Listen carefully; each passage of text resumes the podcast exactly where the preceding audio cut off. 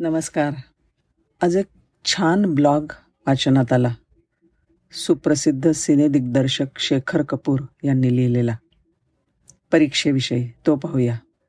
शेखर कपूर यांनी एक भारीतला blackberry phone अमेरिकेतनं खरेदी केला. आणि काही दिवसातच काहीतरी टेक्निकल गडबड झाली आणि तो बंद झाला. त्या काळामध्ये ब्लॅकबेरीची सर्व्हिस सेंटर नव्हती.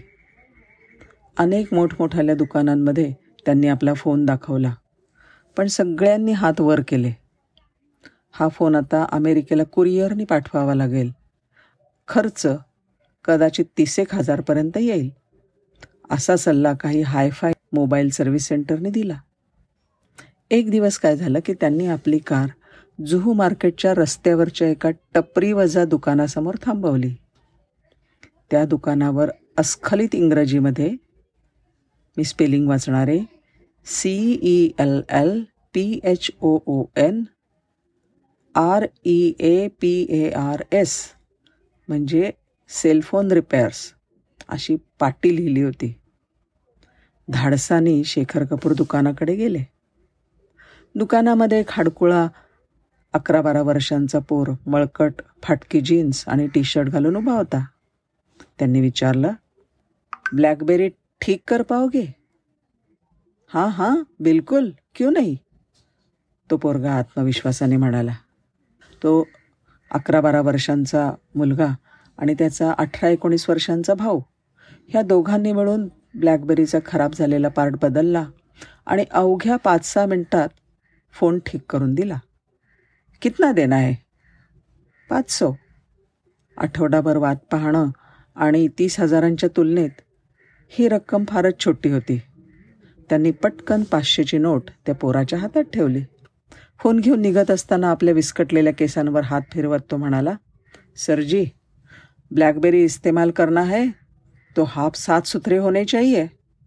गंदे हाथ से इस्तेमाल करोगे तो ये प्रॉब्लेम आ सकता है ज्यानं कदाचित मागच्या संपूर्ण आठवड्यात आंघोळ केली असावी का नसावी?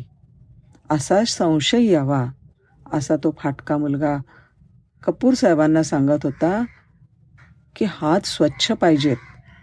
शेखर कपूर साहेब लिहितात ही एवढीशी फाटकी पोरं जगातलं कोणतंही आधुनिक तंत्रज्ञान कसं अवगत करतात? त्यांच्यामध्ये मला मा माझ्या देशाचं भविष्य भवितव्य दिसायला लागलं. ह्या पोरांची ही क्षमता विकसित केली पाहिजे हे मला जाणवलं. तुमच्या बरबटलेल्या हातांनी तुम्ही कसं नापास करणार हो या पोरांना? जगण्याच्या भरधाव परी रस्त्यावरची प्रत्येक परीक्षा ही पोरं लिलया पार करतायत. मानवी बुद्धिमत्ता स्वतःला कोंडून नाही घेत. खडक फोडून वाहणाऱ्या झऱ्यासारखी ती स्वतःसाठी असंख्य रस्ते तयार करते. आपण लाखो रुपये खर्च करून आपल्या मुलांना महागड्या शाळेत घालतो. तेवढ्याच महागड्या ट्युशन्स लावतो. आपण मुळी त्यांचे हात मळूच देत नाही. त्यांना या अनवट रस्त्यावरून ऊन वारा पावसात बेडर होऊन चालूच देत नाही. म्हणून तर ही आपली पोरं चांगली पॅकेजेस मिळवत आहेत पण त्या एडिसनच्या चुका नाही करत. त्यांच्या कुंडलीमध्ये युरेका योग नाही. पण लालासारखी पोरं जगणं एक्सप्लोअर करतायत. जगण्याला प्रत्यक्ष जाऊन भेटतायत. त्यांना मोजायला आपल्याकडे परीक्षेचं मापच नाही. आणि त्यामुळे नापासाचे शिक्के आपण त्यांच्यावर मारतोय. पुन्हा पुन्हा त्यांना दहावी फच्या वर्गात बसवतोय. हातामध्ये नापासाची मार्कलिस्ट घेऊन नाउमेद झालेली ही सारी पोरं भांबावून गेलेत. परवा दहावीचा निकाल लागला तेव्हा या साऱ्यांसाठी मी फेसबुकवर लिहिलं. मुलांनो कोणतंही बोर्ड कोणतीही परीक्षा तुम्हाला तोपर्यंत नापास करू शकत नाहीत जोपर्यंत तुम्ही स्वतःला नापास करत नाही. परीक्षेच्या फुटपट्टीने मोजावं एवढं तुम्ही किरकोळ नाही आहात दोस्तांना. तेव्हा सर्व सोकळ नापास लोक हो. खरी परीक्षा वेगळीच आहे. तिथले विषय पण एकदम हटके आहेत. खोटं वाटत असेल ना तर दहावी बारावीला गटांगळ्या खाणाऱ्या नागराज मंजुळे सचिन तेंडुलकर या वगैरे मंडळींना विचारा. तुम्हाला ही फार मोठी नावं वाटतील. पण अशी मंडळी तुम्हाला प्रत्येक गल्लीबोळात भेटतील जी बोर्डाची परीक्षा नापास झालेत. पण खऱ्याखुऱ्या जीवनाच्या परीक्षेत मात्र बोर्डामध्ये आली आहेत.